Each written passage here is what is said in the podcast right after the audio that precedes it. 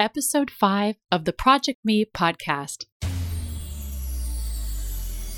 Hi, I'm Kelly Pietrangeli, founder of myprojectme.com, and I'm on a mission to inspire women to step out of autopilot and into higher levels of conscious living.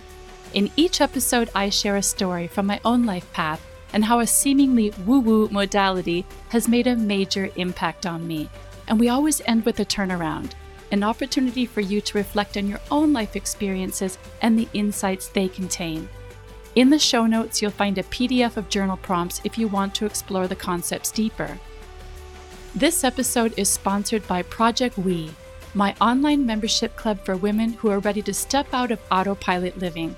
For a super low monthly fee, you get my online program, access to the Members Hub, online workshops, exclusive action sheets, and the amazing Power Posse community where we share our journeys together and lift each other higher. If you could use a boost of motivation and guidance in how to create your own Project Me, come and join Project We over at myprojectme.com forward slash Project We. I will love to meet you there.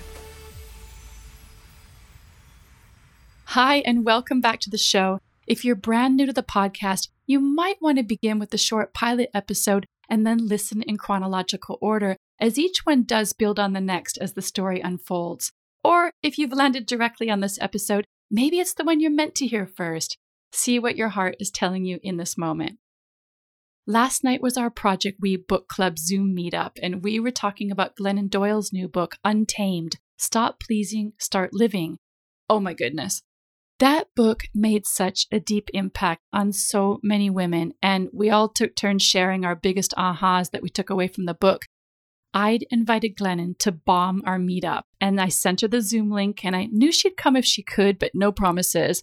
We were all kind of on Tinder hooks for the entire hour.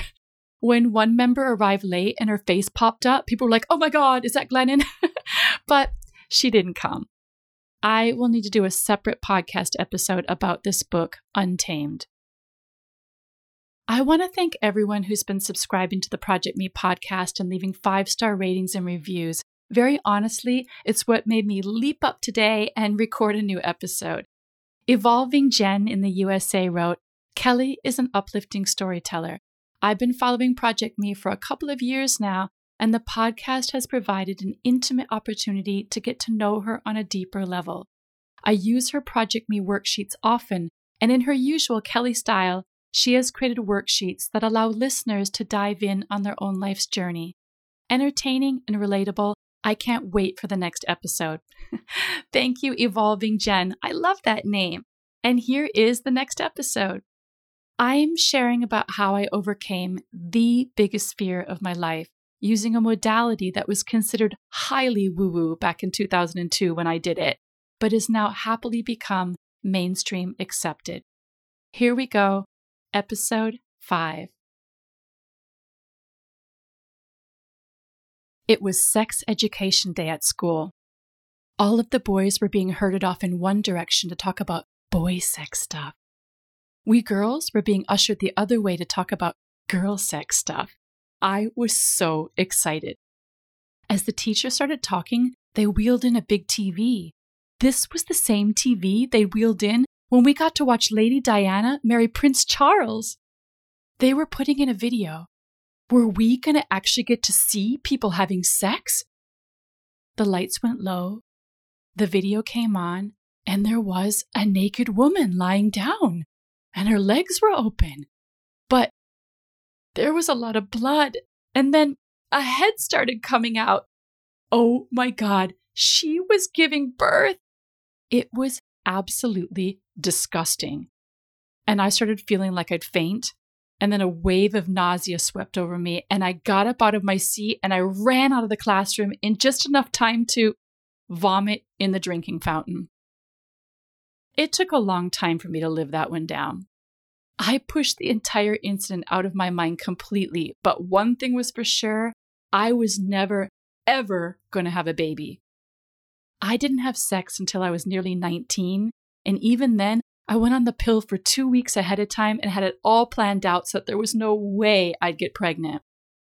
My university roommate Amy and I both made a pact that we would never, ever have children.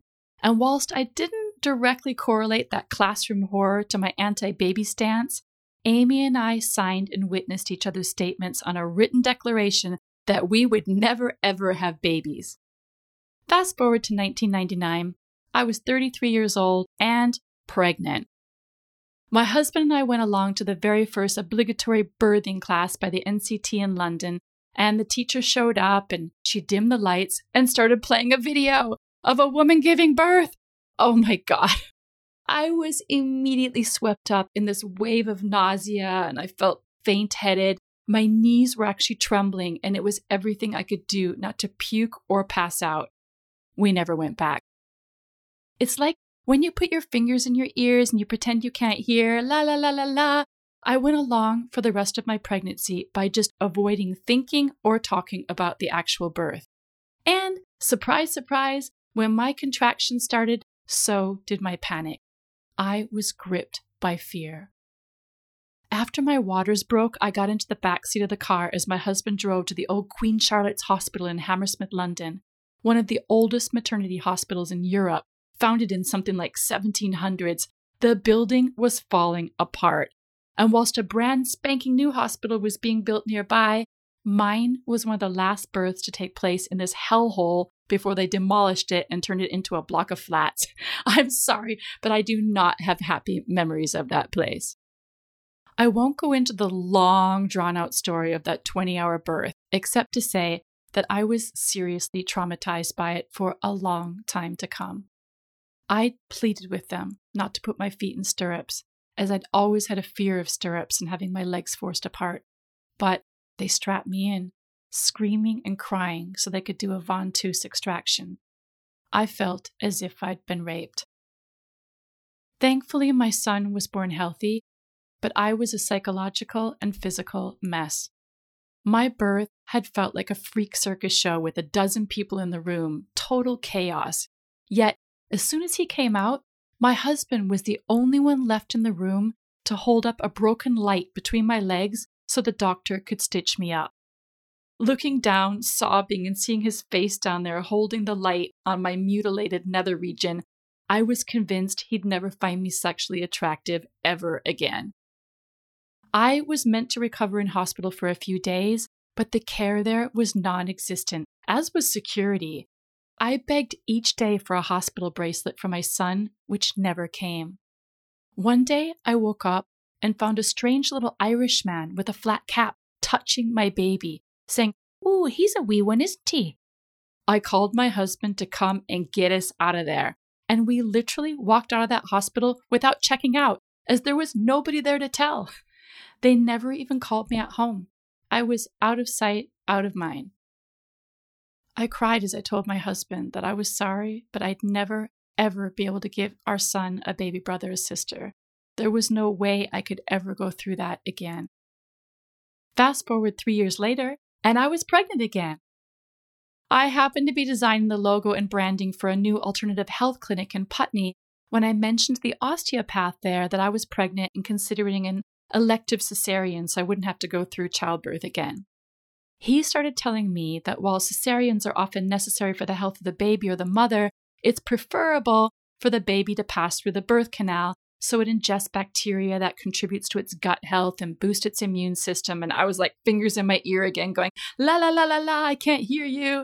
As even the talk of a baby coming through my birth canal sent waves of panic through my body.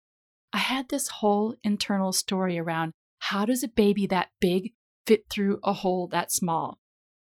Later that day, I was thumbing through a local free parenting magazine and an ad jumped out at me. It simply said, Want to have a better birth? I called the number to hear what they had to say. I could hire a private midwife who would come to me for all the antenatal appointments and be with me straight through the birth and afterwards. It wasn't cheap, but I told my husband I'd rather spend money on this than pretty much anything else I can possibly think of. My midwife, Anne, helped me to reframe childbirth from something scary to something natural and beautiful. She loaned me books by Sheila Kitzinger, a British social anthropologist of birth and author of 24 books published internationally, most about the emotional journey through this major life experience. Her book, Rediscovering Birth, was a revelation. I discovered how women have been giving birth naturally without hospital intervention from ancient times to African countries today, and how it is the most natural thing in the world. I recall being especially moved by stories of women surrounding other women during childbirth as she leaned between two trees and they ceremoniously welcomed in this new life. Giving birth flat on your back with feet up in stirrups is the way male doctors began to dictate that it should be done so they could get a better look, bring in the forceps and ventouse, and get back to their golf games. Maybe the book didn't say that, but it's what became apparent to me. My midwife, Anne, was there for me every step of the way, empowering me and helping me to reframe childbirth through a healthier new lens. She was even there when I found out that the baby girl I'd been told I was having at my first scan was, in fact, a boy. I felt so guilty for how bereft I was feeling, and she said, You are mourning for the daughter you thought you were having. It's all okay. And her saying that allowed me to feel those emotions fully and then I was okay and genuinely excited to be having another boy. I felt so connected to him as my pregnancy continued. Anne told me that she'd been hearing about something new on the scene called hypnobirthing, and while she'd never assisted at a hypnobirth, she'd heard some good things. She got me the name and number of Annie McHugh, a French hypnobirthing practitioner. As always with these woo woo things, my hubby was skeptical. He was like, Is this going to be look into my eyes, look into my eyes? And I had to assure him it wasn't about putting me into a trance, but it was helping me to release my fears, relax me, and allow my subconscious mind to take over and visualize the birth I wanted to have. As bonkers as it sounded to him, he knew we needed all the help we could get after the last time, and he reluctantly agreed to attend hypnobirthing classes with me. Right at the start of the first class, Annie McHugh went and put in a damn video. And I was like, no, not again. I do not want to see another woman giving birth. Please, no. But when the video started, it was even weirder. It showed people barefoot fire walking across hot coals. My husband and I were looking at each other like, huh? Um, excuse me, we're here for the hypnobirthing stuff. Annie explained that the reason these people were able to fire walk without feeling any pain whatsoever is because they have convinced their minds that they would feel no pain. What's more, they would not even get blisters on their feet because that part of their brain is simply switched off. She said, Fire walking is not only a mind over matter exercise, it's also a symbolic experience that gives people the courage to take on any challenge. After all, if they can make it through the fire, they can make it through anything. She said it's the same with childbirth. If you go into it with the mindset that you will not feel pain, you won't have to feel pain. This sounded very good to me. She then did go on to play a video of a woman giving birth, but maybe because of my new Sheila Kitzinger books and my lovely midwife and the fact that the woman in this video was using hypnobirthing and she was so calm and the birth was so gentle, I saw how easy it could potentially be. I learned how to visualize my special place Mine was a clearing in a lush green forest with a deer. And my husband learned how to stroke my inner arm using the glove of anesthesia, or as he called it, the glove of Anastasia, who was a popular pop singer that year. It always made me laugh. I was also invited to recall the last time I laughed my head off and to bring that visualization in. I immediately thought of an inside joke my friend Elf and I have. So we had this whole arsenal of tricks to refer to. Plus, she gave me a load of cassette tapes. This was 2002, people. And I listened to those every night before bed for the month ahead of the due date. They were filled with Annie's beautiful words of affirmation, like, I am opening like a flower. My body was made to do this. Contractions are referred to as surges in hypnobirthing, and we welcome each surge rather than resist them. So when my surges gently began in the late afternoon of August 30th, I was super excited to be about to meet my son. It was a totally different mindset than I'd been in from my first birth.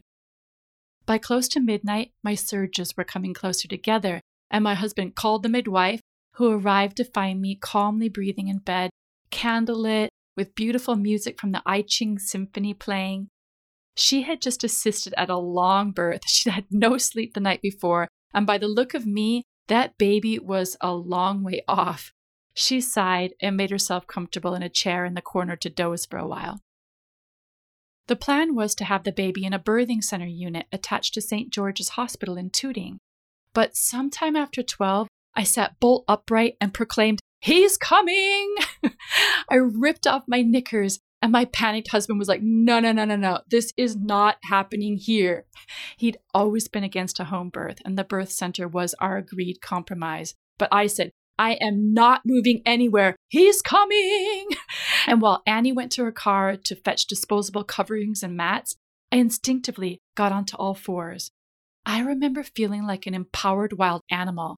I was sweating like mad, and my husband kicked into gear with the hypnobirthing techniques, and he was a superstar in using the glove of Anastasia and reminding me of Elf's funny story and during transition, when I did have that moment of like, I'm going to lose it completely, he helped me to go to my special place. Remember the deer, honey? The deer is there, right? And I was like, Yes, yes, the deer. I see the deer.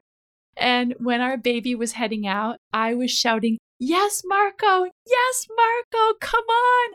I love you. I was cheering him out. And I know that if I'd been in a hospital setting, I probably wouldn't have just let myself go so freely. But, you know, I was in my own bedroom and I just did what instinctively came to me.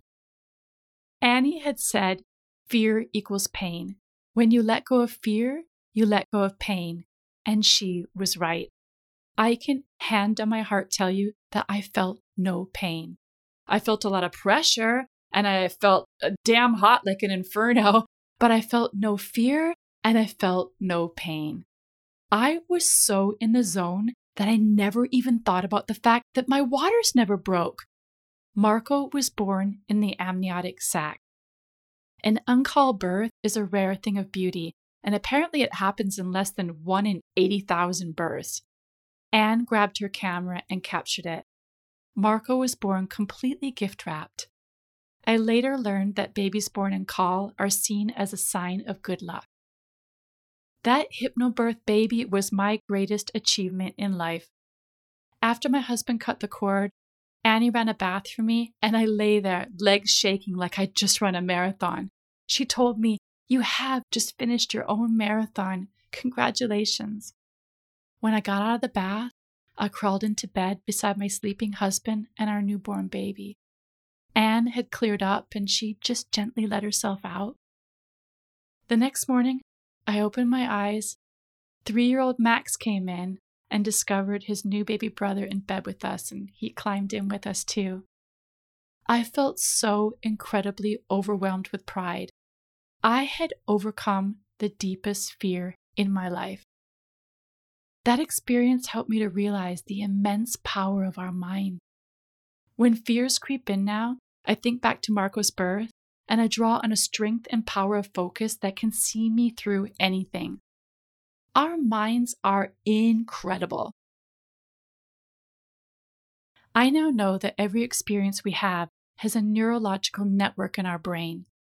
That experience of throwing up in the drinking fountain at school and the shame and embarrassment ran deep into my subconscious mind. And here's where I'm going to go all woo woo on you. I later had a flashback during a transformational breathwork session. In a previous life, I lost a baby during a horrific childbirth. This helps me to understand why I was the only girl in that sex education class that had such an extreme physical reaction to the birth video. Memories stay stored in our cells and can be carried over into future generations too. We owe it to our children and grandchildren and great grandchildren to transmute these stored energies and free us all from the past. There are so many incredible modalities out there to help us rewire the brain and release traumas from our bodies. I'll be sharing more of these in upcoming episodes, as well as my past life experience. And remind me to tell you about the time I actually did walk on fire at a Tony Robbins event. I learned so much from hypnobirthing about the power of positive affirmations to help us rewrite old stories and the incredible power of visualization. Direct your thoughts towards a desired outcome. Focus on success, and you attract success. Let go of fear. Get help letting go of fear because it's hard to do that kind of stuff on your own. And get support focusing on success because that isn't always easy either. Those women giving birth in the forest have their tribe of other women who are there to support them. We need our tribe. We don't always have to try to do hard things on our own. It is considered an omen that a child born in the amniotic sac is destined for greatness. Happy 18th birthday coming up in a few short weeks to my amazing Marco, destined for greatness. And here's to his pretty amazing mother, too, if I do say so myself. oh, and in case you're wondering about my old university roommate, Amy, who swore in a signed affidavit that she would also never have kids, she's got four now. never say never.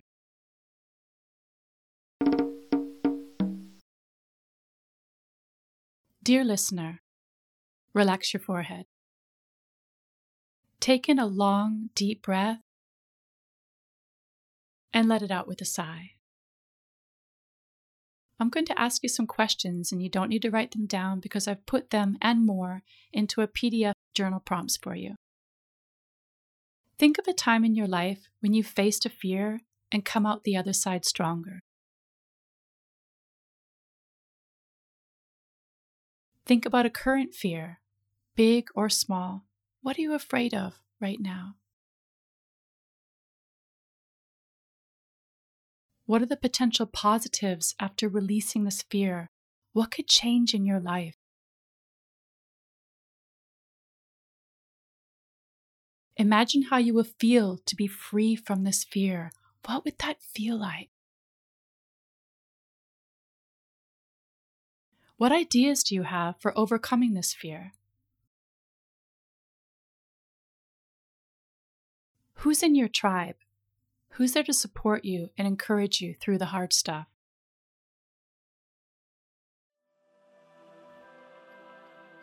In future episodes, I'll be sharing more modalities, books, and practices I've used to overcome other hurdles in my life.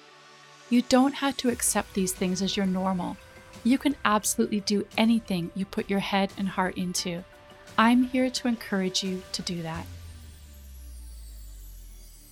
If you'd like to work on your Project Me alongside me and over 120 women from all over the world, come and join my online membership club, Project We. We do our life wheel check ins every month and support and encourage each other with our goals and dreams. I'd love to meet you there. Go to myprojectme.com forward slash Project We. Thanks for listening to the Project Me podcast. If you like this episode, please subscribe and leave a rating or review and share it with your friends. I appreciate that so much. I'm going away with my husband for a little getaway next week, and I'm not yet in any kind of rhythm with pre recording or batching episodes, so I'm sorry if there's a longer gap in between sometimes. Keeping it real, guys.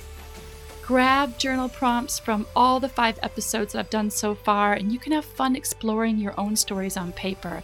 I've got this idea for an upcoming Project We Meetup. We're going to be sharing these with each other, so come and join. I really want to hear your stories too. Until next time, open your mind, open your heart, and stay curious. We all need some space in our lives for the magical and unknown.